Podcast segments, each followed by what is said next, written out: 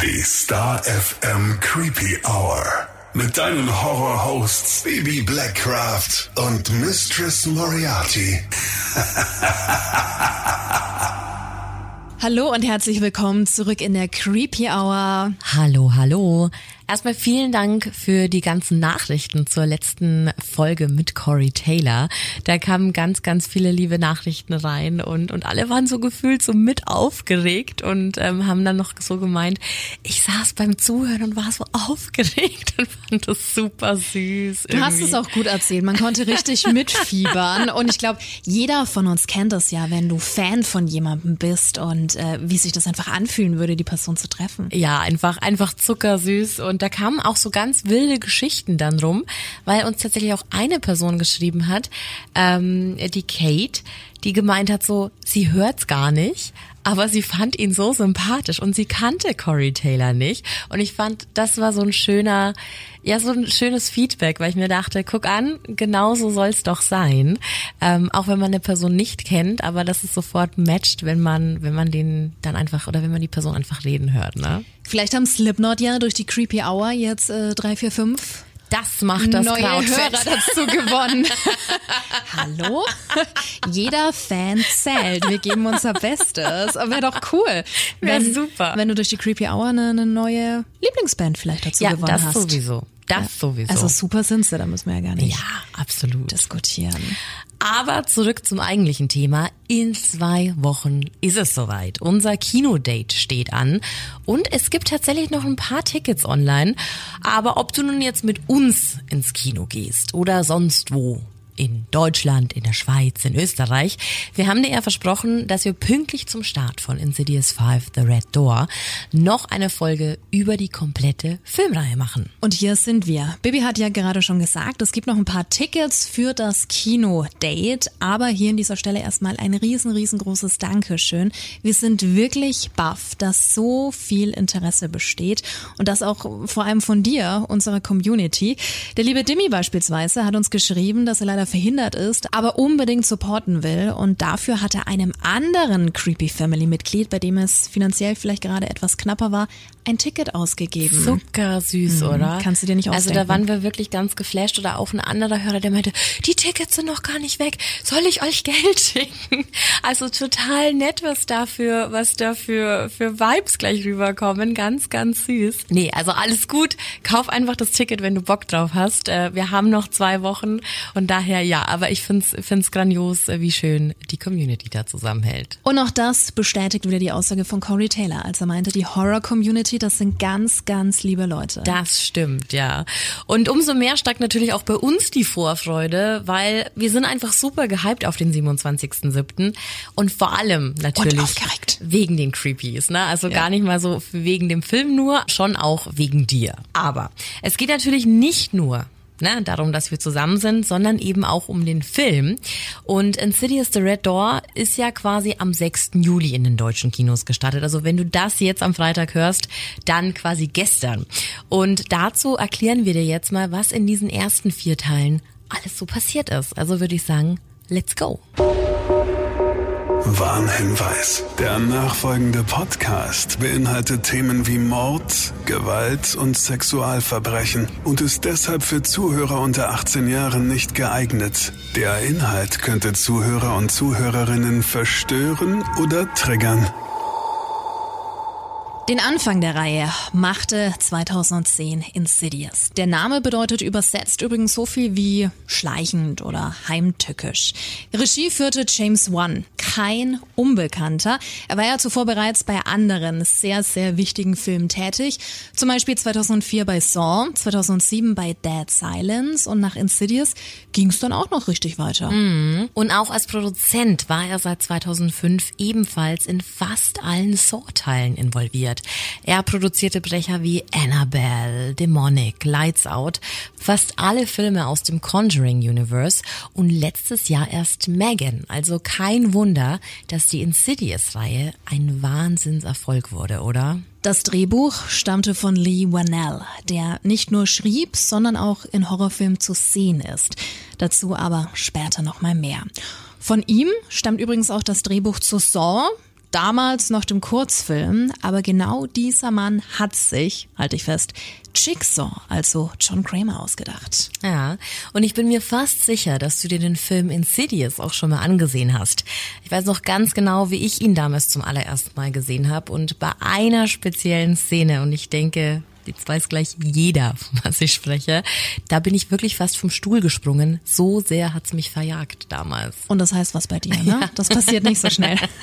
Falls du den Film noch nicht gesehen hast oder dich nicht mehr wirklich daran erinnerst, das kann ja auch mal passieren, kommt hier eine Auffrischung.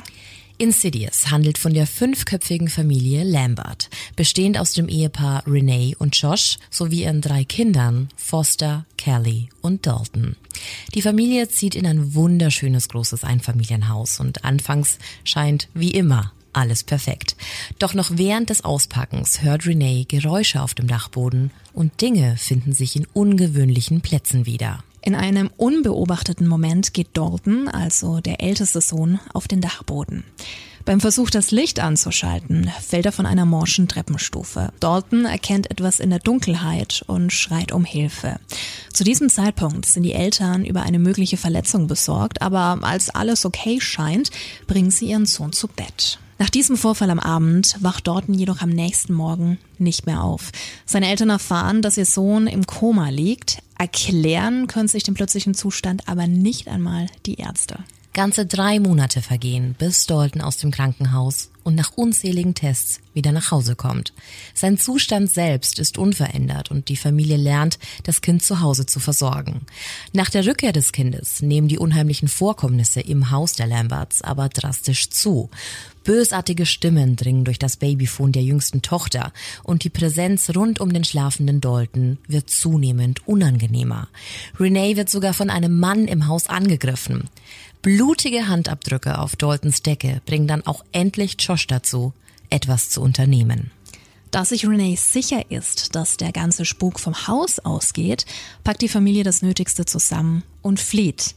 Allerdings leider ohne Erfolg, denn auch im neuen Haus wird die Familie Zeuge von übernatürlichen Vorkommnissen. Joshs Mutter Lorraine schaltet eine alte Bekannte namens Elise ein. Sie soll der Familie als Medium helfen, Dalton zu retten.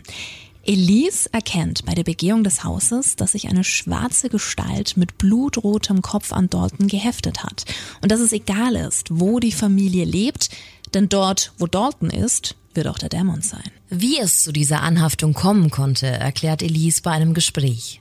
Dalton ist ein sogenannter Astralreisender. Er kann sich im Schlaf von seinem physischen Körper lösen und eine Parallelwelt betreten. Und genau dort, in diesem Further oder auch Ewigreich genannt, muss Dalton den Dämon auf sich aufmerksam gemacht haben. Der versucht nun, sich den Körper des Kindes anzueignen, um in die reale Welt zu gelangen.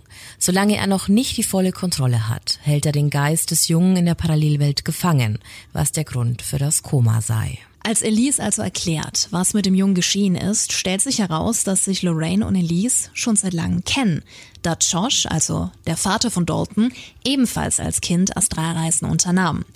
Josh wurde damals von einer alten Frau in einem schwarzen Brautkleid und mit Schleier heimgesucht, welche auf fast allen Bildern, die von Josh jemals gemacht wurden, zu erkennen war. Als die Gestalt auf den Bildern immer näher kam, kamen Lorraine und Elise zusammen und sie schafften es gemeinsam, Josh zu befreien, indem sie ihn vergessen ließen. Da nun alle wussten, mit welchem Problem sie es zu tun hatten, entschloss sich Elise in Zusammenarbeit mit ihrem Team aus paranormalen Ermittlern, bestehend aus den Männern Specs und Tucker, etwas zu unternehmen. In einer Seance wollte sie Kontakt zu Dalton im Further suchen. Sie wird zwar fündig, aber der Dämon versucht alles, um Dalton bei sich zu behalten. Die einzige Lösung, ihn noch rechtzeitig zurückzuholen, ist selbst ins Ewigreich bzw. Further zu gehen. Eine Aufgabe, die nur Josh übernehmen kann, da er die gleichen Fähigkeiten wie sein Sohn hat. Josh begibt sich also ins Further und macht sich auf die Suche. Er entdeckt in der unheimlichen Parallelwelt den Raum, in dem sein Sohn von dem roten Dämon gefangen gehalten wird. Er versucht ihn schnellstmöglichst zurück zu seinem Körper zu führen, doch der Dämon bemerkt das Vorhaben und es beginnt ein Kampf gegen die Zeit. Dalton und Josh schaffen es und der Junge findet zurück. Doch irgendetwas an Josh weckt nun das Interesse von Elise. Sie fotografiert Josh und auf dem Bild ist nicht er, sondern die Frau im schwarzen Brautkleid zu erkennen. Die Präsenz hat nur darauf gewartet, dass Josh wieder das Further betritt, um Besitz von ihm zu ergreifen. Elise überlebt die Begegnung mit der Präsenz nicht, denn sie wird von der schwarzen Braut im Körper von Josh erwürgt.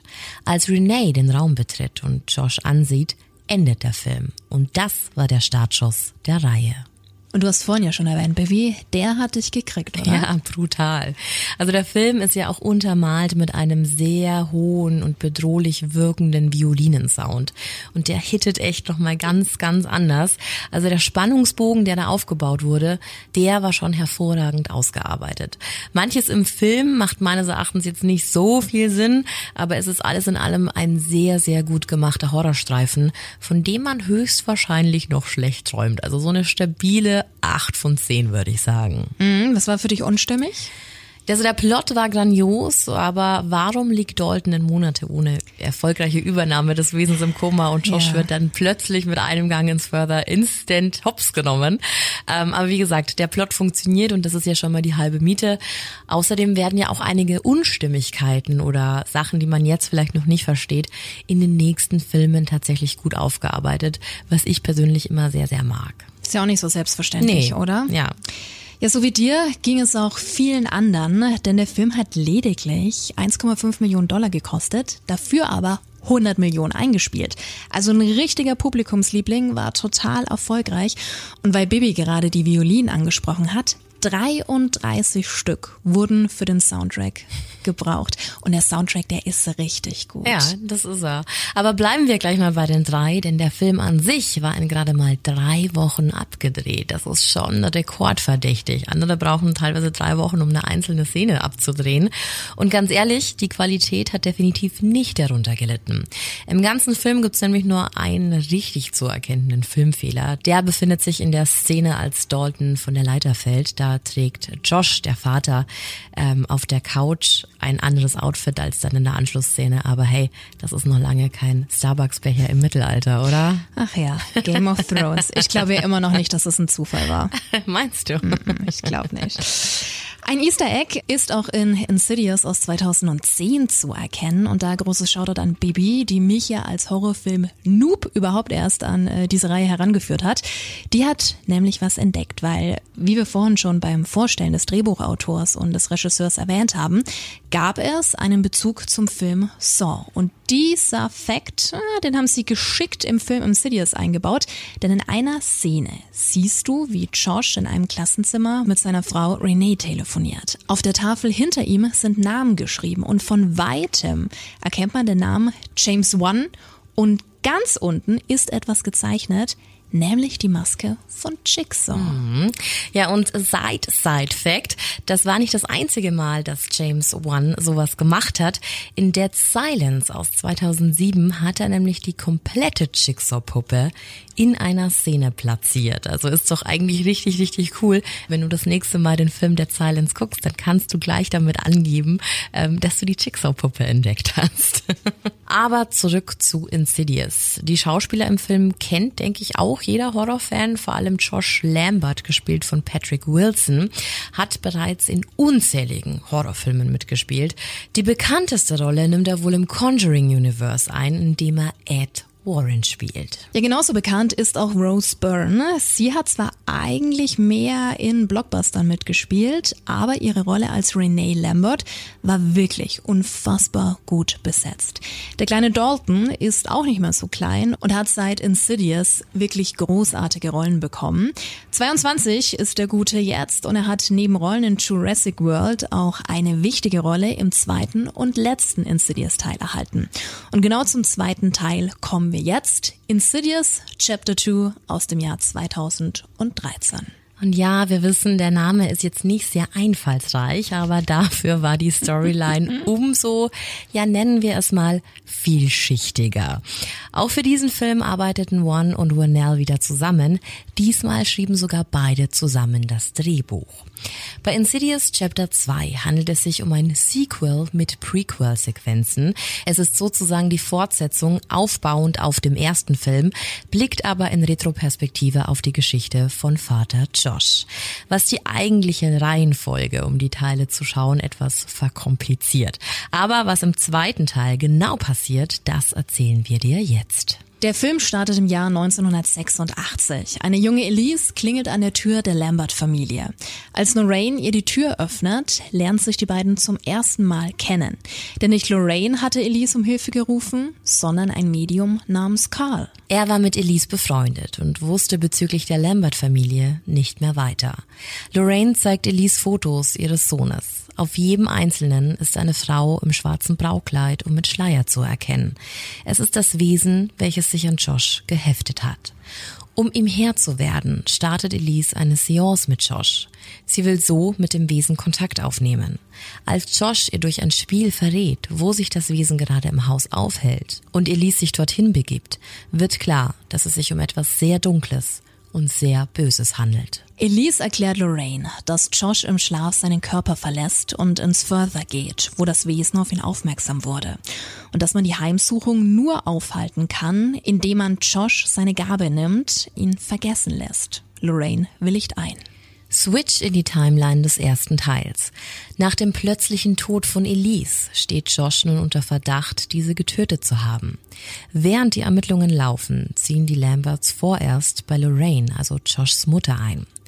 Er versichert zwar, dass alles in Ordnung sei, aber Renee spürt, dass etwas ganz und gar nicht mit ihm stimmte. Sie bemerkte vor allem rund um das Klavier übernatürliche Aktivitäten. Und der Spuk beginnt von vorne. Währenddessen versuchen Specs und Tucker mit dem Tod ihrer Partnerin Elise klarzukommen. Als sie sich in ihrem Haus umsehen, öffnet sich die Tür zum sonst verschlossenen Seance-Raum. Sie vermuten, dass ihnen Elise etwas zeigen will. Und tatsächlich finden sie alte Videotapes. Unter anderem eins mit der Aufschrift Josh Lambert 1986.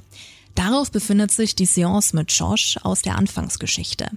Was Bex und Tucker aber viel mehr beschäftigt, ist, dass Josh nicht nur als Kind zu sehen ist, denn hinter ihm ist der erwachsene Josh zu erkennen. Nichts ahnend, was die beiden entdeckt haben, passieren Lorraine immer mehr seltsame Dinge.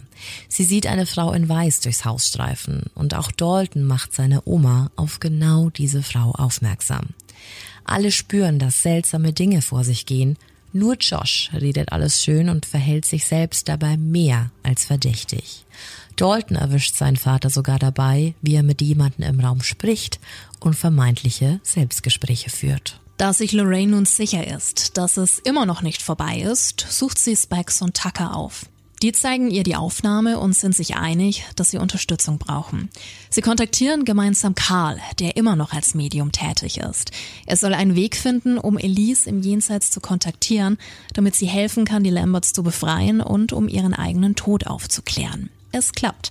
Die Präsenz von Elise führt die vier an Lorraines alten Arbeitsplatz, ein Krankenhaus, welches mittlerweile geschlossen wurde. Währenddessen freut sich Renee darüber, dass der Verdacht gegen Josh höchstwahrscheinlich fallen gelassen wird, da die Würgemale auf Elise Hals nicht mit der DNA von Josh übereinstimmten. Doch ihre Freude hält nicht sehr lange, denn sie wird von der Frau im weißen Kleid angegriffen und K.O. geschlagen. Derweil im Krankenhaus angekommen, macht sich die Truppe um Lorraine auf die Suche nach Hinweisen. Es ist die ehemalige Intensivstation. Und es kommt wieder zu einem Rückblick ins Jahr 1986, denn hier liegt der Ursprung verborgen. Lorraine hatte bei einer Schicht ihren Sohn Josh mit dabei. Die beiden waren genau in diesem Raum mit einem Patienten. Sein Name Parker Crane. Aus irgendeinem Grund packte der Patient Josh und schrie ihn an. Als Lorraine dann wenige Tage später in einen Aufzug im Krankenhaus stieg, stieß auch Crane dazu. Er fuhr wortlos mit ihr nach unten. Als Lorraine am Empfang nachfragte, warum der Intensivpatient im Haus unterwegs sei, sagte man ihr, dass der Mann die Nacht zuvor verstorben sei. Zurück in der Gegenwart suchen Carl, Specs, Tucker und Lorraine nach Unterlagen und finden die Akte von Crane samt Adresse. Sie machen sich auf den Weg zu seinem ehemaligen Haus und entdecken seine düstere Geschichte. Denn es war nicht Elise, die sie geführt hat, sondern die Mutter des toten Parker Crane. Sie werden zu einem Raum geführt, versteckt hinter einem Bücherregal. Dieser Raum ist gefüllt mit in Reih und Glied sitzenden Leichen, allesamt abgedeckt mit weißen Bettlaken. In dem Raum befindet sich ebenfalls eine alte Holztruhe, gefüllt mit Zeitungsartikeln zur schwarzen Braut. Die Frau in Schwarz, also die schwarze Braut, war bereits zu Lebzeiten Parker Crane. Er wurde schon als Kind von seiner Mutter missbraucht und in Mädchenkleidung gezwungen. Im Erwachsenenalter fing Crane dann an, für seine Mutter zu morden. Verkleidet im schwarzen Brautkleid brachte er junge Mädchen um. Als der verstorbene Crane Josh als Kind nicht einnehmen konnte, um sich seine Jugend als kleiner Junge zurückzuholen, blieb der Gräuel. Nun hatte es durch die Reise von Josh ins Further doch noch in dessen Körper geschafft. Den echten Josh hält er derweil im Further versteckt und der versucht immer wieder über das Klavier Kontakt zu Renee aufzunehmen. Die ist aber zu verängstigt, um das Ganze zu verstehen. Um die Situation zu retten, bringt Lorraine Renee und die Kinder von Josh aus dem Haus weg. Karl versucht, Josh derweil in ein Gespräch zu verwickeln und ihn zu betäuben. Doch die Situation eskaliert und die Hülle von Josh greift an. Karl erwacht im Further und trifft auf den echten Josh. Zusammen suchen sie Elise und stoßen dabei aber auf die Timeline des ersten Insidious. Josh versucht im Further an die Tür des alten Hauses zu klopfen, um Renee zu warnen. Josh wird dabei im Further von einem Wesen angegriffen, der im ersten Teil im Babyzimmer war, doch Elise taucht auf und vertreibt das Wesen. Der im Further gefangene Josh nimmt auf Anraten von Elise dann nochmal Kontakt zu seinem jüngeren Ich auf, um sich wieder daran erinnern zu können, was mit der Frau im schwarzen Brautkleid passiert ist. Daraufhin begibt er sich durch eine rote Tür. Währenddessen kommen in der echten Welt Renee und Lorraine zurück zum Haus und auch sie werden vom Wesen im Körper von Josh überwältigt, unverletzt. Als dann noch die Kinder vom Babysitter zum Haus gebracht werden, droht die komplette Familie Parker Crane zum Opfer zu fallen. Ja, und weil das noch nicht genug Handlungsstränge sind, gelangt Josh im Further zu einer Szene zwischen dem jungen Parker Crane, verkleidet als Mädchen, und seiner Mutter, die wir als den Geist der weißen Frau kennen. Sie war es, die Renee attackiert hat und Lorraine erschienen ist. In dieser Szene wird dann auch erklärt, wie sehr sich die Mutter eine Tochter gewünscht und deshalb ihren Sohn als Mädchen verkleidet hat. Crane sollte auch den Namen Marilyn anstatt Parker für sich verwenden. In der realen Welt gelingt es Renee derweil, mit ihren Kindern vor Joshs Hülle zu fliehen. Dalton erkennt die Gefahr und legt sich im Keller schlafen, um somit ins Förder zu gelangen und seinen Vater zu retten. Während sich die Situation in der realen Welt also zuspitzt und die Hülle von Josh kurz davor ist, Dalton mit einem Hammer zu töten, findet der echte Josh im Förder das eigentliche Böse. Die Frau in Weiß, die Mutter von Parker Crane. Mit Hilfe von Elise bekämpfen sie diese und der Geist in Joshs Hülle muss somit nicht mehr töten. Dalton findet seinen Vater und Carl im Further und geleitet die beiden zurück ins Hier und Jetzt. Als Familie beschließen die Lamberts dann gemeinsam, sich von Karl hypnotisieren zu lassen, um nie wieder im Traum in die dunkle Welt zu gehen, die so viel Leid über sie gebracht hat. In der letzten Szene fahren Tucker und Specs zu einem Haus einer Familie. Elise hat sie aus dem Jenseits dorthin geschickt und die Story geht weiter. So viel also zum zweiten Teil. Es ist alles miteinander ja, verwoben und es gibt viele verschiedene Handlungsstränge. Vielleicht auch ein bisschen zu viel für herkömmliche Filmfans, denn die Kritik für den zweiten Teil war leider alles andere als gut. Es gab lediglich 38 Prozent auf Rotten Tomatoes und generell sehr viel schlechtere Wertungen als noch für den ersten Teil, welcher mit 66 Prozent auf Rotten Tomatoes definitiv besser dasteht. Was ich persönlich verstehen kann, denn um im zweiten Teil wirklich mitzukommen, braucht's manchmal fast einen Flipchart neben dem Fernseher. Und Fähnchen. so ein Faden, den du spinnen kannst genau. von links nach rechts. Wie das FBI immer macht. ja. Ja, und das Ganze, du hast ja gerade die Facts äh, vom Baby gehört, obwohl das Budget für den Film echt ordentlich war. Es hat sich zum ersten Mal fast verdreifacht. Fünf Millionen US-Dollar standen zur Verfügung und auch wenn er schlecht bewertet war, wollten ihn natürlich alle sehen. 161 Millionen US-Dollar hat er eingespielt. Also auch das ist wieder ein Beweis dafür, dass eine Fortsetzung, auch wenn sie, sagen wir mal, nicht die beste ist, sehr rentabel ist. Ähm, ja, ob sich damit der dritte Teil aber tragen konnte, das erfährst du später. Mhm. Ich würde jetzt noch mal ganz gern kurz aufs Further eingehen. Also in Deutsch ja das Ewigreich, wenn, wenn du dir den Film auf Deutsch anguckst. Diese Parallelwelt ist die Welt Verstorbener. Dort gibt es Seelen, Dämonen und auch Präsenzen. Und das Wichtigste daran ist, dass alles so aussehen kann wie in der Realität, nur ein bisschen düsterer. Kann sich aber auch gleichzeitig alles schlagartig verändern. Es ist so eine Art Traumzustand, in dem es keine Zeit und keine richtige Materie gibt. Was erklärt, warum manche Handlungsstränge und Vorkommnisse tatsächlich auch ihre Berechtigung finden. Wie zum Beispiel das Zusammentreffen von Josh als Kind und dem erwachsenen Josh. Wie gesagt, keine Zeit. Es existiert quasi jede Version von dir im Further. In der spanischen Version heißt es Further übrigens Limbo und bei uns wiederum ist es bekannt als Limbus, was die Vorhölle in der katholischen Theologie darstellt. Also du siehst, was die Intention der Macher hinter diesem Ort war und warum es ja insgesamt so abstrakt wirkt. Mhm. Und bevor wir jetzt äh, zu Trivia kommen, sollen wir das nochmal kurz zusammenfassen, weil ich finde, egal wie gut man diese Timeline von dem zweiten Teil aufgearbeitet hat, ich find's immer noch sehr verwirrend. Und du bist ja wirklich drin in dem Game. Also damit das auch wirklich jeder verstanden hat, also wenn du bis jetzt noch dran bist. also es gab diese schwarze Frau, die war ja schon im ersten Teil, ne? Also die hat ja damit geschlossen. Genau. Und diese schwarze Frau ist eigentlich keine Frau, sondern Parker Crane. Und der wollte nie eine Frau sein, sondern wurde von der Mutter dazu gezwungen. Und die Mutter ist quasi der Geist in Weiß und die eigentliche Übeltäterin her, weil die ihren Sohn dazu gezwungen hat, diese Mädchen zu töten. Und dann kommen eben in diesem zweiten Teil diese getöteten Mädchen, der Geist, also im schwarzen Brautkleid und der Geist im weißen Kleid zum Vorschein.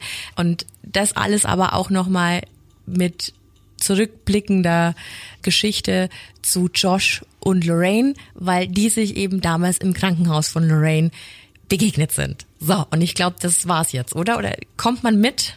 Ich hoffe doch. Ich hoffe doch.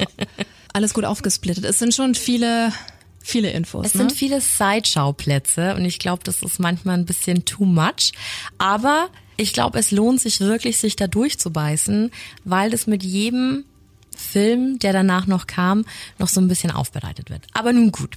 Kommen wir mal zu den Side Facts und Trivia zu Insidious 2, denn da gibt natürlich auch so einiges.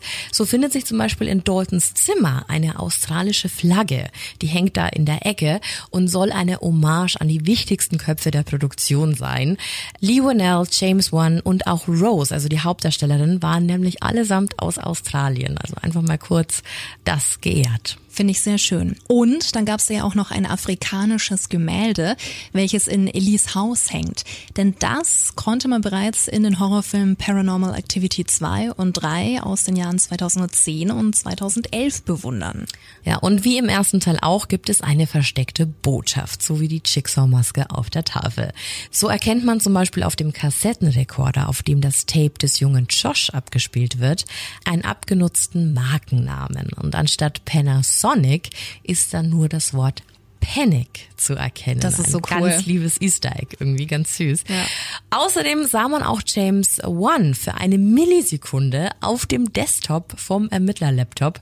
Das Foto selbst entstand während den Dreharbeiten und die haben das da quasi mit eingespielt. Und by the way, die letzte Szene, wo die Ermittler zu einer neuen Familie fahren, da steht ein kleines Mädchen mit an der Tür und da muss man zweimal hingucken. Das ist niemand geringerer als Jenna Ortega, also die neue Miss Wednesday Adams. Die ist nie wieder aufgetaucht in den Teilen, aber die hatte da quasi ja eine Statistenrolle. Schade eigentlich, ne? Total, aber wer weiß, vielleicht, also ich habe es nicht gesehen, aber vielleicht findet sie ja noch einen Weg in, in ähm, The Red Door. Man weiß es nicht. Cool wäre es auf jeden mhm. Fall. Kommen wir aber zum dritten Teil der Reihe. Insidious Chapter 3. Jede Geschichte hat einen Anfang. Der Film kam 2015 in die Kinos. Regie und Drehbuch erfolgte durch den alten bekannten Lee Wannell. James Wan war mit Jason Bloom und Oren Pally diesmal nur für die Produktion zuständig. Pally war ja bereits an Teil 1 und 2 beteiligt Und dieser Mann ist ebenfalls für vier der Paranormal Activity Filme als Drehbuchautor und Produzent zuständig gewesen. Und so ist eben auch das Gemälde im zweiten Teil zu erklären. Die hängen alle zusammen. Ja. Auch so eine, so eine creepy Family, ist ne? so, ist ja. so. Insidious 3 ist ein astreines Prequel und zeigt ausschließlich Geschehnisse, die einige Jahre vor der Zeitspanne der Lamberts passiert sind. Ein junges Mädchen namens Quinn sucht den Kontakt zu Elise. Quinn lebt aktuell bei ihrem kleinen Bruder Alex und ihrem Vater Sean. Ihre Mutter Lily ist vor eineinhalb Jahren an Krebs verstorben und die Familie versucht seitdem ins normale Leben zurückzufinden. Quinn fällt es jedoch deutlich schwerer loszulassen. Sie denkt, die Präsenz ihrer Mutter zu spüren und sucht aus genau diesem Grund Elise auf. Diese will zu diesem Zeitpunkt aber eigentlich nicht mehr als Medium arbeiten, empfindet aber starkes Mitgefühl für das Mädchen und entschließt sich, ihr doch zu helfen. Sie will es Quinn ermöglichen, noch einmal Kontakt zu ihrer toten Mutter aufzunehmen, um ihre Fragen zu beantworten. Als Elise den Kontakt herstellen will, wird sie aber von etwas sehr Bösem gestört und bricht den Versuch ab. Elise selbst ist verängstigt, da ihr immer und immer wieder ihr Tod vorausgesagt wird, sobald sie ihre Gabe als Medium nutzt. Sie rät Quinn niemals, alleine Kontakt zur Geisterwelt zu suchen. Als diese versucht, ihr Leben so normal es geht weiterzuführen und dafür ein Vorsprechen besucht, fällt ihr ein Mann am Fenster des Theaters auf. Ein Mann, der ihr zuwinkt. Nachdem sie das Vorsprechen vermasselt und sich abends mit einer Freundin auf der Straße unterhält, sieht sie den Mann wieder. Wieder winkt er ihr zu und lenkt sie für einen Moment ab. Ein Moment, der ausreichend ist, um ihr Leben zu verändern. Quinn wird nämlich von einem Auto erfasst und bleibt schwer verletzt auf der Straße liegen. Sie findet sich im Krankenhaus wieder und wir sehen, wie ihr Geist beim Herzstillstand das Further erreicht. Dort wird sie von dem Mann, der sie abgelenkt hat, angegriffen. Die Ärzte können Quinn aber zurückholen. Doch besonders ihre Beine sind schwer verletzt und mehrfach gebrochen. Als sie das Krankenhaus wieder verlassen darf, geht das nur mit dem Rollstuhl. Kaum zu Hause angekommen, weiß sie, dass etwas nicht stimmt. Der winkende Mann ist in ihrem Zimmer. Er trägt ein Krankenhaushemd und eine Sauerstoffmaske vor dem Mund. Er wirkt blass und schon fast verwest. Immer wieder sieht sie ihn im Zimmer, doch Quinn ist wehrlos. Durch ihre eingegipsten Beine kann sie nicht einmal weglaufen. Der Mann kommt Quinn immer näher und greift sie an. Er wirft sie aus dem Bett und versucht sie sogar eines Nachts aus dem Fenster eines anderen Apartments zu stoßen. Zum Glück begreift Sean, Quinns Vater, in letzter Sekunde, dass seine Tochter einen Stock höher gebracht wurde und kann das Schlimmste verhindern. Aus Verzweiflung und Überforderung sucht er ebenfalls Elise auf. Doch die will aus Selbstschutz nicht helfen. Zu groß ist ihre Angst vor den eigenen Konsequenzen. Sie erklärt Sean, dass sie erst vor kurzem das erste Mal das Further betreten hätte und sie seither von etwas heimgesucht werde. Sie lässt sich dazu überreden, Quinn wenigstens zu besuchen und erklärt ihr, dass sie eine Vision von ihr hatte. Die Vision war das Betreten des Furthers durch Quinn als sie im Krankenhaus fast gestorben wäre. In diesem Moment hätte sie der Mann mit der Maske in die jetzige Welt begleitet und ein Teil von ihr sei immer noch im Further. Um Schlimmeres zu verhindern, versucht Elise mit dem Mann in Kontakt zu treten, wohl wissend, dass ein Ausflug ins Further sehr, sehr gefährlich für sie sein könnte. Und ihre Vermutungen werden wahr. Auf sie wartet die Frau in Schwarz, die wir bereits aus den ersten beiden Teilen kennen. Elise wird fast durch sie erwürgt, schafft es aber, die Seance vorher abzubrechen. Da alle verstehen, wie bedrohlich die Gefahr für Quinn ist und Elise keinesfalls helfen kann, macht Alex, der kleine Bruder von Quinn, auf das Ghost Hunter Team um Specs und Tucker aufmerksam. Die haben nämlich eine Geisterjägershow im Netz und verkaufen sich als Experten. Als die beiden vor Ort sind, installieren sie eine Menge an Technik, um die paranormalen Geschehnisse auf Band einzufangen. Dumm nur, dass die beiden nur Show machen und beide, als Quinn von dem Mann mit der Maske besessen wird, absolut überfordert sind. Die Situation eskaliert so schlimm, dass sich Quinn selbst die Kehle aufschneiden will und von den drei anwesenden Männern fixiert werden muss. In der Zwischenzeit trifft sich Elise mit ihrem ehemaligen Kollegen Karl, den wir bereits aus dem zweiten Teil kennen. Sie besprechen die Vorkommnisse mit der schwarzen Frau und Karl spricht Elise Mut zu. Sie ist stärker als die Frau in Schwarz, die klar Rache für die Aktion mit dem kleinen Josh zu nehmen versucht. Sie macht sich auf den Weg zu Quinn, um ihr endlich zu helfen. Elise spannt die beiden Internetgeisterjäger mit ein, um zum ersten Mal in deren Leben wirklich gegen dämonische Mächte zu kämpfen. In einer Seance trifft sie auf den Geist des Mannes mit der Atemmaske, der durch einen Trick versucht, Elise zu überlisten, doch sie ist schlauer. Sie schnappt sich den Teil von Quinn, den er gefangen hält, und versucht aus dem Further zurück in die Realität mit ihr zu gelangen. Es gelingt ihr sogar, zu den Körpern in der echten Welt zurückzukommen, doch das Wesen hält Quinn in der letzten Sekunde zurück. Elise weiß, dass Quinn das letzte Stück selbst erkämpfen muss. In einem verzweifelten Versuch, Quinn zurückzuholen, kommt der Geist von Lily, also Quinns Mutter, im Further zu ihr. Sie hilft ihrer Tochter, die nötige Kraft aufzubringen und somit ins Hier und Jetzt zurückzufinden. Der Dämon ist besiegt und Quinn kann wieder ein normales Leben leben. Elise entscheidet sich von nun an, mit Specs und Tucker zusammenzuarbeiten. In der letzten Abschlussszene finden wir uns in Elise Haus wieder. Für sie scheint die Angst gebannt. Doch dann erkennt sie, dass sie eine neue Präsenz angezogen hat. Zu sehen ist der rote Dämon aus dem ersten Teil stabiler Teil, muss man sagen. ja. Erklärt wieder einige Nebenschauplätze und was ich bei dem sehr, sehr gut finde, er lässt bestimmte Charaktere mit mehr Tiefe dastehen und bringt einen dazu zu denken, ah, so war das. So dieser Effekt, man, man weiß mehr als die anderen. Also ich würde sagen, ein gelungenes Prequel war auch beim Publikum weitaus beliebter als Teil 2, denn es gab ganze 57 Prozent auf Rotten Tomatoes, was ja schon mal sehr viel besser ist als Teil 2. Der erste hatte 66 Prozent, mhm. gell? Mhm. Ja, an den ersten Teil kommen die wenigsten Fortsetzungen ran. Gekostet hat die Produktion ganze 11 Millionen US-Dollar und ist somit teurer als der erste und zweite zusammen. Dafür hat er aber auch 113 Millionen an den Kinokassen eingenommen, also mal wieder ein rentables Geschäft. Wir haben, glaube ich, auch noch nicht erwähnt, dass alle drei Teile von der Produktionengesellschaft Blumhouse unterstützt wurden. Also eine der Horror-Big Player, wie äh, Bibi mir erklärt hat.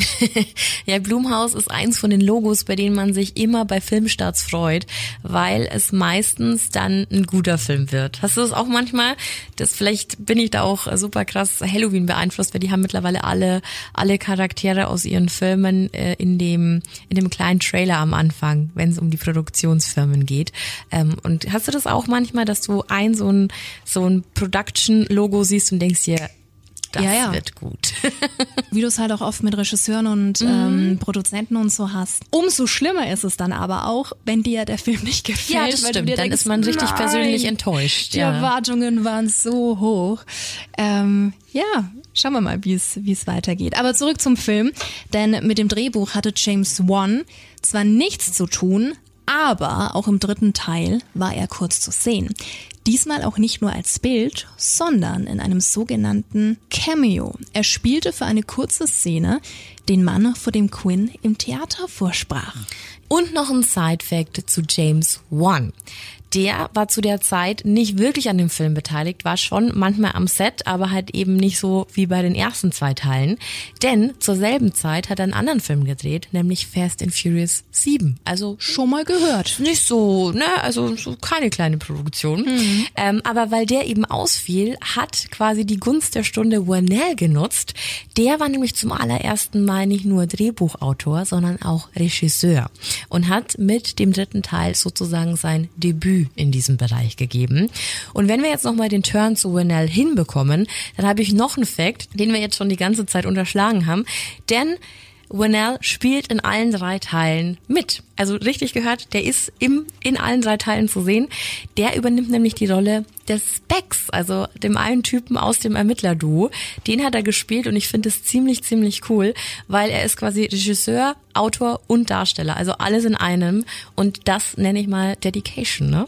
Ich finde das so cool, wenn Leute, Mitarbeiter, Verantwortliche, die normalerweise hinter der Kamera tätig sind, dann auch Teil des Casts sind. Super cool. Vor allem, Macht wenn du ganz viel aus. So nicht auf dem Schirm hast und dann erst später herausfindest, dass das äh, die Verantwortlichen sind. Das stimmt, wie du schon sagtest, das macht viel aus. Gestartet waren die Dreharbeiten zum dritten Teil übrigens am 9. Juli 2014 und im Oktober kam dann schon der erste Trailer raus, also sportlich. Das ging sehr schnell. Sehr schnell, aber die sind da allgemein anscheinend sehr, sehr fix. Und was wir natürlich auch nicht unterschlagen dürfen, ist der Fakt, dass Dave Lombardo, ehemals Slayer-Schlagzeuger, am Soundtrack beteiligt war. Was Slayer. ziemlich cool ist. Und äh, ja, um hier noch so ein paar Rock-Facts zu droppen. Aber von den Rock Facts zu Teil 4, denn da gab's auch noch einen, Insidious, The Last Key aus 2018. Diesmal von einem ganz neuen Regisseur im Insidious-Universum, nämlich Adam Robitel. Aber keine Sorge, das Drehbuch stammte auch wieder von Specs, also Lee Wanell. Muss ja alles schon so seine Ordnung haben. Durchaus. Ja, und dieser Last Key ist wieder ein Prequel in der Geschichte um das Further und äh, setzt sich schon stark von den ersten drei Teilen ab. Es gibt zwar wieder eine Flut an Handlungssträngen und eine Zusammenführung aller bis dahin dagewesenen Teile, aber ob das in diesem Film jetzt verständlicher dargestellt wurde, das schauen wir uns jetzt mal an. Der Film startet im Jahr 1953 und zeigt uns, wie unser Medium Elise aufgewachsen ist. Zusammen mit ihren Eltern Audrey und Gerald sowie mit ihrem kleinen Bruder Christian lebt sie in einem winzigen Ort namens Five Keys in New Mexico. Sie leben nahe des Gefängnisses im Ort, da der Familienvater Gerald dort für die Hinrichtungen auf dem elektrischen Stuhl verantwortlich ist. Bereits als Kind hat Elise ihre übernatürliche Gabe und kann Dinge über hingerichtete Gefangene und andere Geister im Haus erzählen. Als sie eines Nachts einen Geist in ihrem Kinderzimmer sieht und ihr Bruder um Hilfe schreit, eskaliert die Situation in der Familie. Ihr Vater hasst die Vorstellung, dass seine Tochter übernatürliche Kräfte besitzt und bestraft Elise mit Schlägen für jede Aussage darüber. Als er sie zwingen will, zu sagen, dass es keine Geister gibt, weigert sich Elise und der Vater sperrt sie in den Keller. Dort erscheint Elise dann eine rote Tür. Sie öffnet diese und befreit damit einen Schlüsseldämon. Als ihre Mutter merkt, dass etwas im Haus nicht stimmt, will sie nach ihrer Tochter sehen. Doch der Dämon stranguliert sie mit von der Decke hängenden Kabeln. Elise bekommt davon nichts mit, da sie sich in einer Art Trance befindet. Als sie wieder zu sich kommt, ist ihre Mutter tot und ihr Vater gibt ihr die Schuld. In einem Switch springen wir zur aktuellen Timeline, welche sich nach Insidious 3 und noch vor Insidious 1 und 2 abspielt. Elise träumt von den Geschehnissen in ihrer Kindheit und erhält am darauffolgenden Morgen einen Anruf. Ein Mann aus New Mexico will ihre Hilfe. Sein Name ist Ted Garza und er lebt im ehemaligen Elternhaus von Elise. Nach kurzem Zögern entschließt sie sich, den Fall anzunehmen, um sich ihrer Vergangenheit zu stellen. Sie reist im Wohnmobil zusammen mit Specs und Tucker in ihre alte Heimat.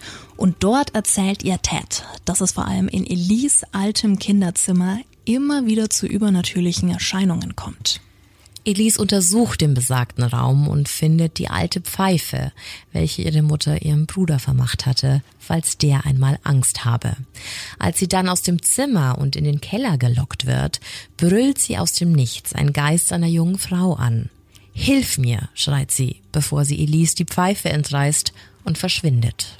Dieser Geist war keine Unbekannte, denn Elise hatte sie bereits als Kind gesehen. Sie erklärt, dass dieser Geist der Grund war, warum sie als Teenager von zu Hause weggelaufen war. Denn als die junge Elise dem Geist helfen wollte, ging ihr Vater wieder brutal auf sie los. Elise wehrte sich und zeigte ihrem Vater seinen eigenen Tod. Daraufhin rannte sie weg und blickte nie mehr zurück. Da sie damals auch ihren Bruder zurückgelassen hatte, wollte Elise den Kontakt zu ihm wiederherstellen. In einem kleinen Diner in der Stadt treffen Elise, Tucker und Specs zuerst auf Melissa und Imogen, die Töchter von Christian. Sie sind beide junge erwachsene Frauen, die nichts von der verschollenen Tante wissen. Während die Mädchen glücklich über die Familienzusammenführung sind, kann Elise Bruder ihr vorerst nicht vergeben. Als Christian wütend davon stürmt, drückt Elise Melissa noch ein Bild der verloren geglaubten Pfeife in die Hand. Sie soll es ihrem Vater geben. Es sei ihm wichtig. Als die Ermittlungen im Haus weitergehen, hören Elise und Tucker einen Pfiff im Haus.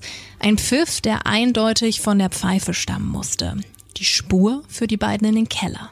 Genau dort, wo Elise als Kind bereits die Tür gesehen hatte, stand sie nun wieder. Und sie erkannte, dass die Wand, auf die sie blickte, keine solche war, sondern dass dort tatsächlich eine verputzte Tür war. Sie öffnet diese und findet ein Mädchen an einer Kette.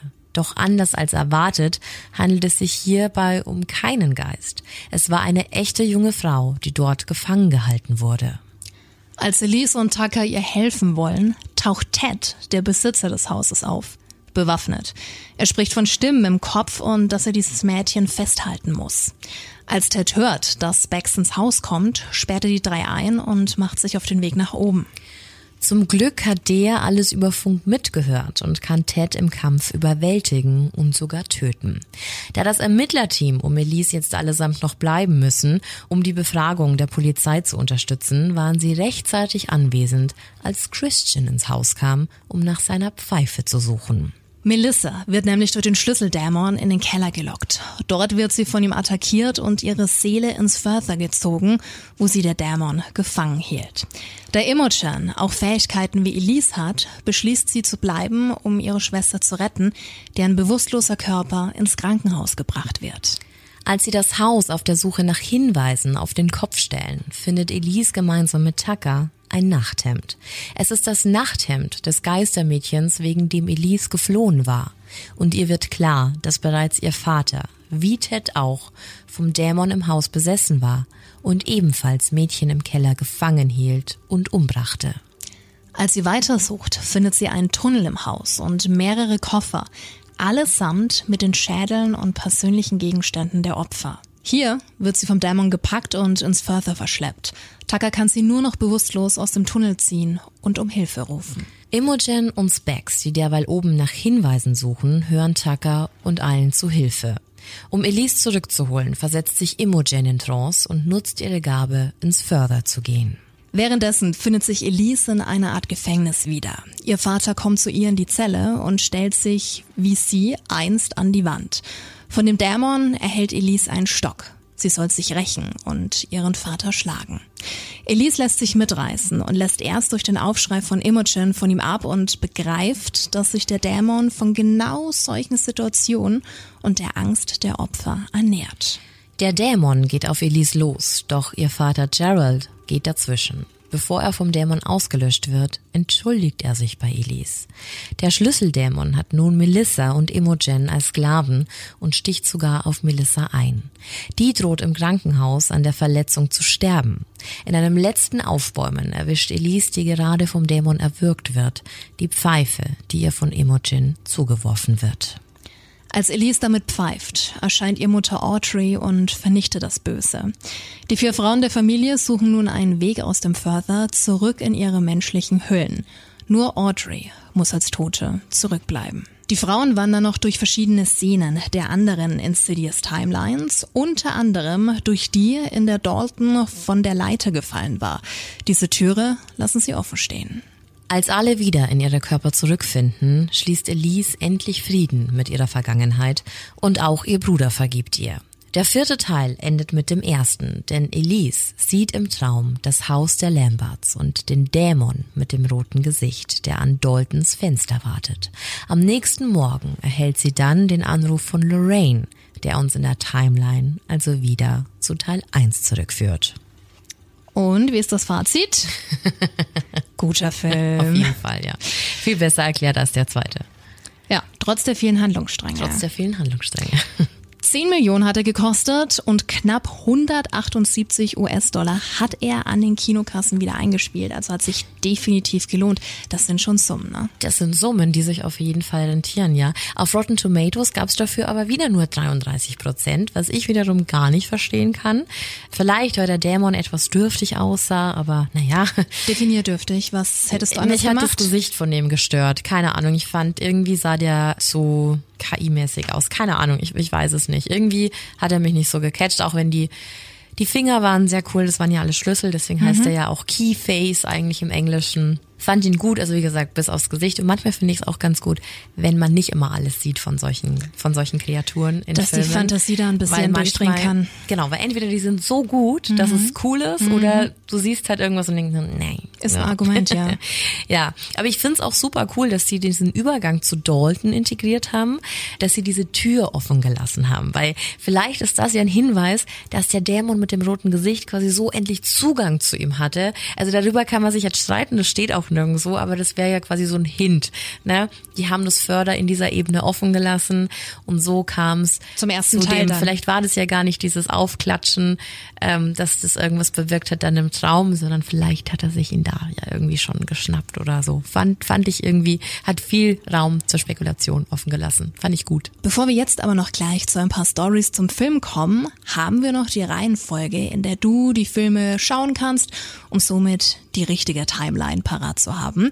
Also das hier wäre jetzt die richtige Reihenfolge. Insidious Chapter 3, danach Insidious The Last Key, dann Insidious 1 und danach Insidious Chapter 2, also quasi Teil 3, 4, 1 und 2.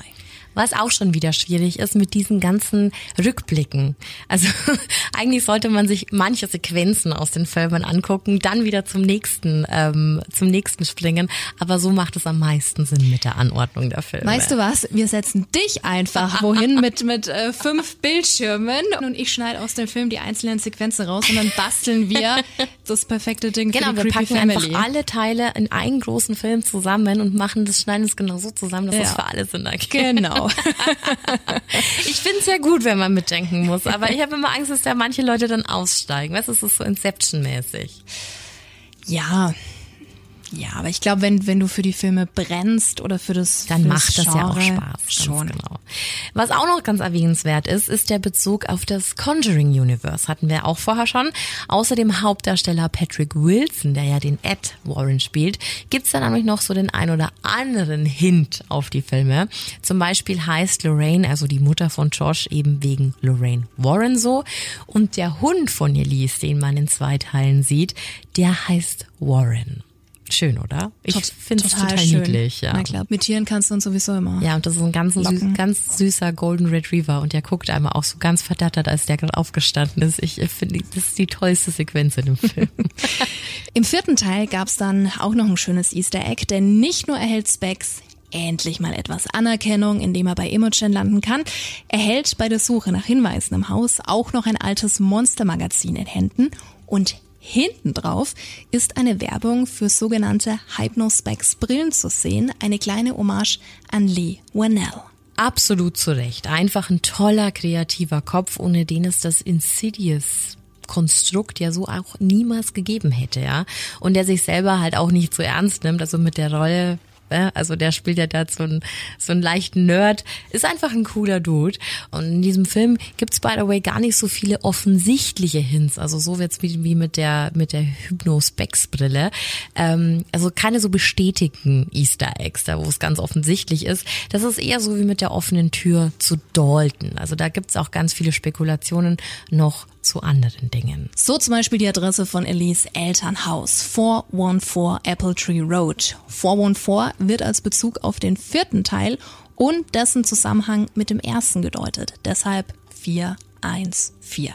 Außerdem gibt es noch zwei Spielsachen in Ellis Kinderzimmer, welche jeweils beim roten Dämon im Further als auch im Kinderzimmer von Crane entdeckt werden können. Das ist einmal so ein Affe und einmal ein äh, Schaukelpferd, ein kleines. Äh, ganz süß, wenn man das entdeckt.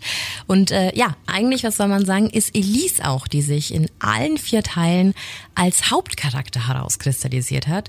Und das, finde ich, das sieht man auf den ersten Blick überhaupt nicht. Aber um bei The Last Key zu bleiben, könnte man eigentlich schon sagen, dass sie so ein bisschen die Schlüsselfigur in der Reihe ist. Ne? Also ohne Schön gesagt. Elise geht nichts. Ob das beim neuen und fünften Teil, The Red Door, dann auch so ist, das werden wir ja dann sehen. Na gut, was wissen wir denn bis jetzt über den neuen fünften Teil? Es ist ein Sequel, spielt zehn Jahre nach dem zweiten Teil und setzt somit die Story der Lamberts fort. Dalton ist nun erwachsen und bereit fürs College.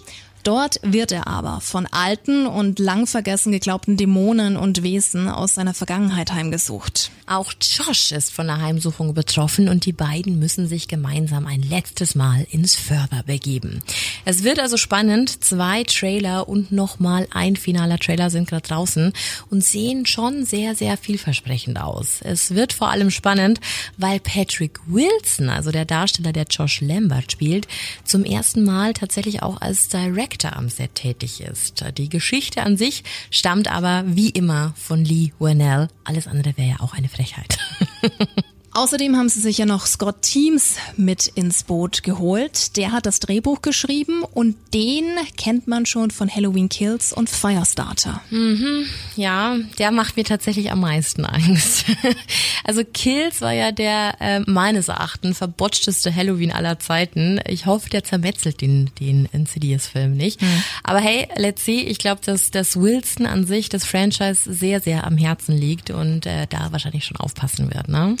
Da wollte ich dich nämlich auch noch zufragen, äh, wie du das Ganze siehst, dass Wilson da jetzt so involviert ist, weil ich glaube, dass das schon gut werden kann, weil du vielleicht auch zu der ganzen Story nochmal einen ganz anderen Bezug hast, wenn du selbst mitgespielt hast, weil so Schauspieler, die, die fuchsen sich da ja auch über Monate ja. hinweg oder jetzt in diesem Fall über Jahre und es ist ja irgendwann auch so ein Teil von dir. Ja, es ist ne? im Endeffekt äh, Point of View, ne? Mhm. Also so wie wie äh, er ist Josh Lambert quasi in in der Rolle. Wie würde er das Ganze machen und sehen? Und er spielt ja quasi auch die Hauptrolle wieder in dem in dem neuen Film, nur eben zehn Jahre später. Ähm, glaubt, dass es auch noch ganz cool ist mit Dalton, dem mhm. Schauspieler von Dalton, tatsächlich jetzt auch wieder zu spielen, wenn man mit dem schon als Kind zusammengearbeitet hat. Ähm, ich bin wirklich guter Dinge. Also der Trailer sieht verdammt gut aus aus. Wie gesagt, der einzige, der mir echt ein bisschen Sorgen macht, ist äh, Teams. Das ist mein persönliches ähm, Horrorszenario gewesen mit Halloween Kills. Oh. Aber so vorab vom, vom äh, Trailer her, du jetzt als Horrorfilm-Expertin, die gefühlt alles auf diesem Planeten gesehen hat, sagen wir mal, von, von zehn Punkten für die ersten Bildersequenzen, die man so sieht, was würdest du raus? Eine stabile acht. Ich glaube, dass der Potenzial hat, es ist so viel Zeit vergangen. Es schließt als dritter Film an die Originalreihe an, also sprich an die Timeline der Lamberts. Ähm, wenn sie aus dem zweiten gelernt haben, könnte das was Gutes sein, weil um, um mal bei diesem Conjuring zu bleiben, Annabelle 3 war der stärkste der Reihe. Mhm. Und seitdem Annabelle 3 mich so überzeugt hat, bin ich immer ganz hyped auf den dritten dieser Timeline, was man ja quasi jetzt mit den anderen beiden ähm, als Prequels ja rausnehmen muss. Doch, ich bin guter Dinge, dass es gut wird. Ganz optimistisch. Ich ja. hoffe, dass es so sein acht wird. Acht von zehn. Ich tippe mal auf acht von zehn. Kommen wir noch zu den Dreharbeiten, denn äh, wie lange die genau gedauert haben, das können wir gar nicht sagen, aber wir wissen, dass ab Februar 2022 die Locations für den Film gescoutet wurden. Letztlich wurde dann New Jersey und die Drew University gefunden. Im August August letzten Jahres soll dann tatsächlich auch schon alles im Kasten gewesen sein. Die sind echt immer super, super flink, ja. Wirklich. Ja, und an den Produktionen beteiligt waren da noch Blumhaus, ne, also ganz klar, was wir ja schon gehört haben, Stage 6 und Screen Jams, also auch richtig, richtig gute Produktionsfirmen, die meistens auch zusammenarbeiten. Ich bin sehr gespannt, auf was wir uns da freuen dürfen. Und noch so kleine Sache in Eigenwerbung, ne, falls du da jetzt Bock drauf hast, denk dran, wir schauen uns den Film gemeinsam mit dir zusammen an. Also wenn du magst, dann äh, come with us. ja, aber hallo, wir würden uns wahnsinnig freuen. In unserer Maximum Rock App und auf starfm.de findest du auch noch Tickets. Da bekommst du noch welche für den 27. Juli und das für 6,66 Euro. Selbstverständlich, ja. Ähm, genau, da gibt's dann den exklusiven Creepy Hour Kinobesuch und Popcorn. Und uns zwei Honks siehst du auch noch vor Ort. Wir sind auch dabei. So schaut's aus. Ja, ich bin, ich bin sehr gespannt. Hast du denn jetzt so ein Favorite aus der ganzen Reihe? Also gibt's jetzt irgendeinen Film, der dich jetzt so besonders gecatcht hat aus den vier, die wir jetzt gehört haben? Classic Bitch, die Eins. Die Eins. Der war ja auch was ganz Besonderes. Also für mich hat er auch so ein bisschen die Horrorlandschaft mitgeprägt, was schon was Neueres war. Also es war. War das so? Ich bin ja, wie gesagt, ähm, Horrorfilme, klar, ich habe äh, so Klassiker gesehen, ne? haben ja auch schon des Öfteren drüber gesprochen. Insidious bin ich tatsächlich nur durch dich aufmerksam geworden. Aber du hast dir jetzt auch ein paar geguckt, was ich sehr cool fand. Ja, ähm, aber frag nicht wie, ne? Also zu Hause im, im Tageslicht, sobald zum Glück ist Sommer, da ist es länger hell, aber sobald es dann dunkel wurde, nope, Pause. Und äh, dann ging's ein, zwei Tage später wieder weiter. Äh, ich bin schon sehr gespannt, wie das dann im großen, finsteren äh, Kinosaal wird. Da bist du ja nicht alleine. Hm. Ja, schon, schon interessant. Obwohl ich auch sagen muss, ich fand's interessant, dass im ersten und zweiten Film ja auch so bisschen die äh, Heldenrolle vertauscht wurde, mhm. was Vater und mhm. Sohn betrifft. Das fand ich mhm. ganz schön so. Wie gesagt, Soundtrack, also der Score an sich, das Instrumentelle, großartig. Und ich finde, es muss manchmal gar nicht so viel Tamtam -Tam sein. Ich erinnere mich zum Beispiel auch an diese, an diese Szene, als das, wie nennt man diese Teile, wo man Babys reinsetzt? Schaut auch mal. Ja, ja. Ne, wo die dann das einfach auch so, so geblinkt hat ja, und so. Ja, und ja. dann so in die, in die Mitte gefahren ist. Und ich dachte mir nur so, i. Und es ist ja nichts Schlimmes, aber das sind so diese Kleinigkeiten. Und manchmal war es auch, ach, komödiantisch ist ein falsches Wort, aber ähm, im ersten Teil in der Szene, als dann der Dämon seine ja, Finger oder die Nägel so ein bisschen Mhm, geschliffen hat. ja, ja. gef- Und äh, dann die Musik im Hintergrund war und es hatte schon was. Ich finde es ja auch total toll. Daher ist ja dieses Lied, ne? lustig, Also was momentan wieder die Runde macht Es ist ja Netz. quasi so ein wirklich so ein Horror-TikTok-Musikstück geworden, das ja für alle unheimlich Have you seen this video Ja. genommen wird und da wo der dann singt Tiptoe through the garden. also ich find's, ich find's echt cool. Also ich find's schön, dass es immer noch so ähm, Filme gibt. Es ist ja jetzt noch nicht so alt, ne? also 2010, ja, ist es schon ein bisschen her, aber noch nicht so lange. Und dass äh, so ein Film dann doch über fünf Teile gestreckt wird und dass es so viel Potenzial hat. Ähm, und ich finde, ist so ein ganz besonderes Franchise, wirklich. Ich ja. wollte, wollte gerade noch sagen, können wir hier schon von einem Franchise sprechen? Ja, definitiv. Schon? Und auch so übergreifend. Also ich habe auch äh, in, in, in Foren gelesen, dass die zum Beispiel die Insidious-Reihe mit der Sinister zusammenbringen wollen. Was Ach, auch was. ganz spannend ist, weil ja quasi an dritter Stelle ja definitiv auch noch das Conjuring Universe steht. Hm. Ähm, äh, ganz spannend, wie das alles so zusammenhängt. Äh, Saw kommt ja auch bald ein neuer Teil. Das Da ist dann mittlerweile Nummer zehn, glaube ich. zehn? Warte mal, ich glaube Saw. Spiral, der schlechteste Saw aller Zeiten, by the way. Äh, Habe ich mich nur aufgeregt. Ähm, ähm, da muss ich sagen, das, das passt dann wahrscheinlich nicht mehr in die. Doch, das ist zehn.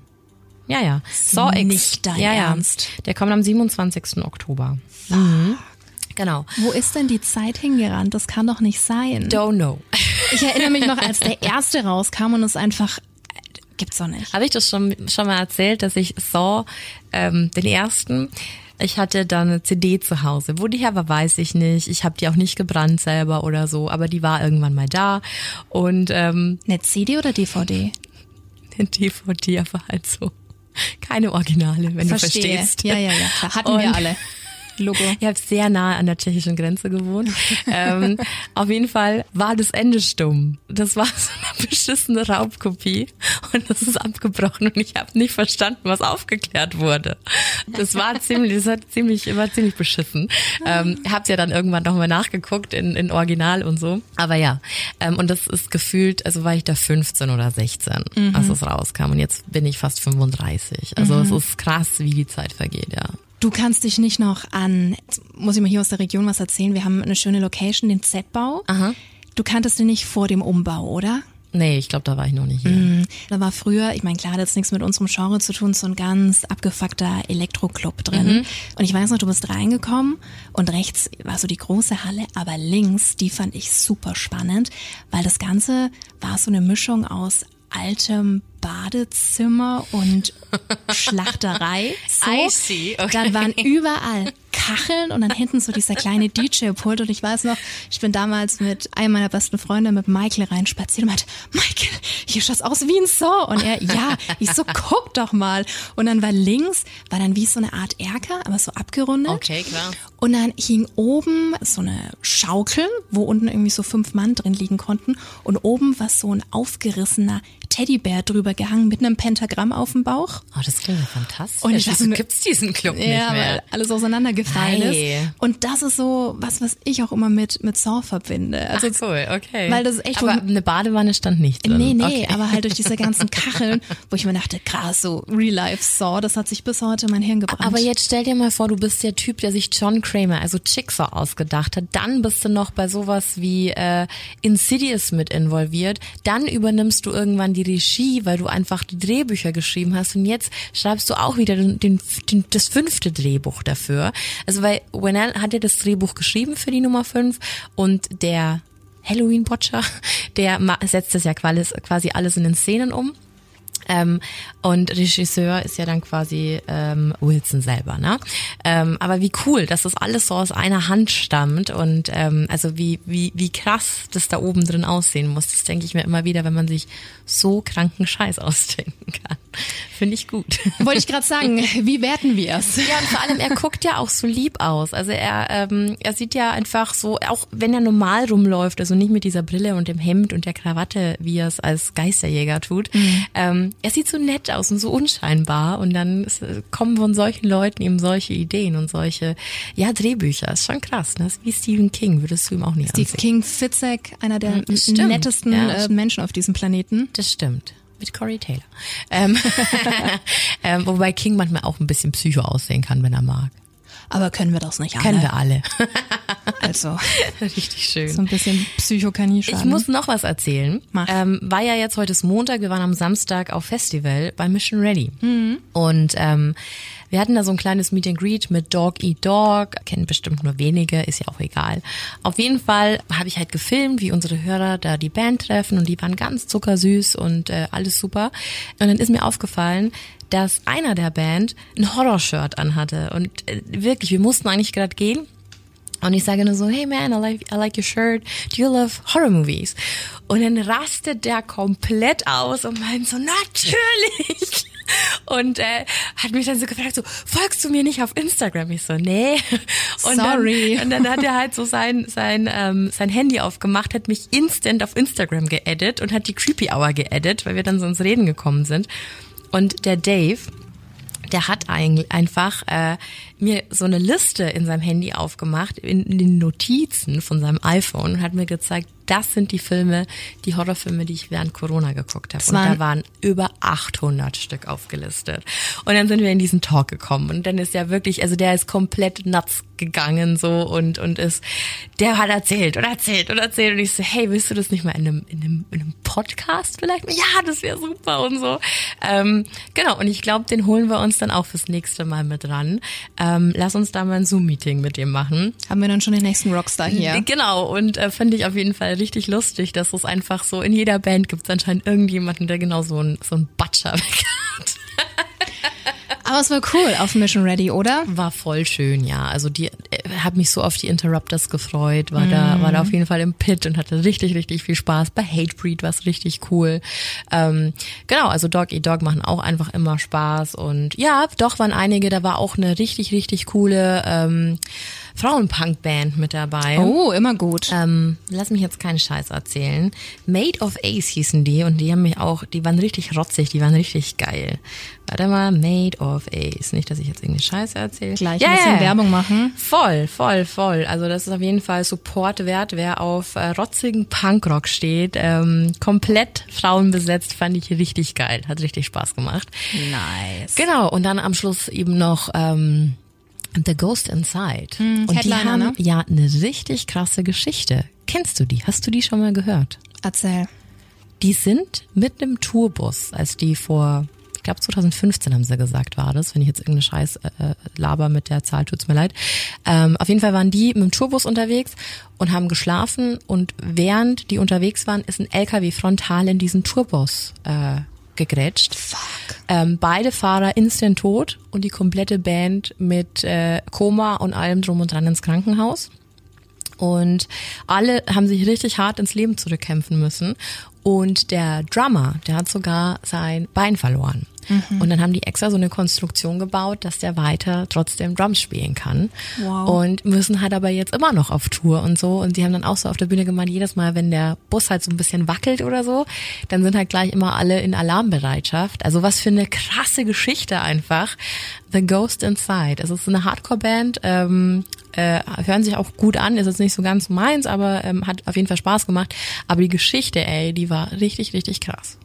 Da brauchst du aber gute Hilfe und Unterstützung, Voll. dass du das alles und die haben halt gemeint, ne? die stehen halt hier, weil die Fans ihnen so viel gegeben haben. Also ähm, echt Hut ab, ne, was Leute alles so für Musik machen. Also Dedication. Ja, so hat jeder seine Geschichte, Mhm. seine Erfahrungen und äh, ja, beeindruckend. Richtig, richtig krass. Gut, aber ich glaube, das war's jetzt für heute, oder? Es war doch jetzt mal wieder eine längere Folge. Ja, war es definitiv. Wir würden uns, wie gesagt, freuen, wenn wir uns dann am 27. Juli sehen, hier in Nürnberg. Es ist ein Donnerstag, falls du es noch nicht auf dem Schirm hast. Vielleicht kannst du dir spontan noch freitags frei nehmen, hier ein verlängertes Wochenende verbringen. Ähm, genau, und dann machen wir uns da einen schönen, schönen Abend und äh, stoßen danach auch noch an, wenn du möchtest. Unbedingt. Wir sagen das auch so oft, weil ich finde es wirklich faszinierend, dass wir, wir haben das jetzt schon oft gesagt, Was oder? denn? Wir haben schon oft Werbung jetzt äh, für diese Insidious-Geschichte gemacht. Ja. Und es gibt trotzdem immer noch Leute, die sagen, ach, ihr geht da ins Kino. also ich finde es immer voll lustig, wie oft man Sachen wiederholen muss. Also sorry, falls du jetzt auf Instagram oder so auch voll gespammt bist, aber wir wollen wirklich dafür Sorge tragen, dass im Nachhinein niemand kommt und sagt, oh nein, das habe ich gar nicht mitbekommen. Äh, also ganz wichtig. Deswegen nerven wir dich gerade noch so ein bisschen. In zwei Wochen ist dann auch wieder rum. Ähm, aber bis dahin musst du leider mit leben. Genau. Hol dir ein Ticket und dann sind wir ruhig. Genau, das ist doch ein super Vorschlag. Super. Ich sollte dich mal in die Werbung holen. Finde ich super. Kauf jetzt! Mach! Nein, das ist schon, äh, schon gut, dass du das machst. Wie sagt man so schön, Schuster, bleib bei deinen Leisten. Schönes Abschlusswort. In diesem Sinne, vielen Dank fürs Zuhören. Bleib gesund. Das sowieso. Keep it real. And scary on. Bye bye. Ciao.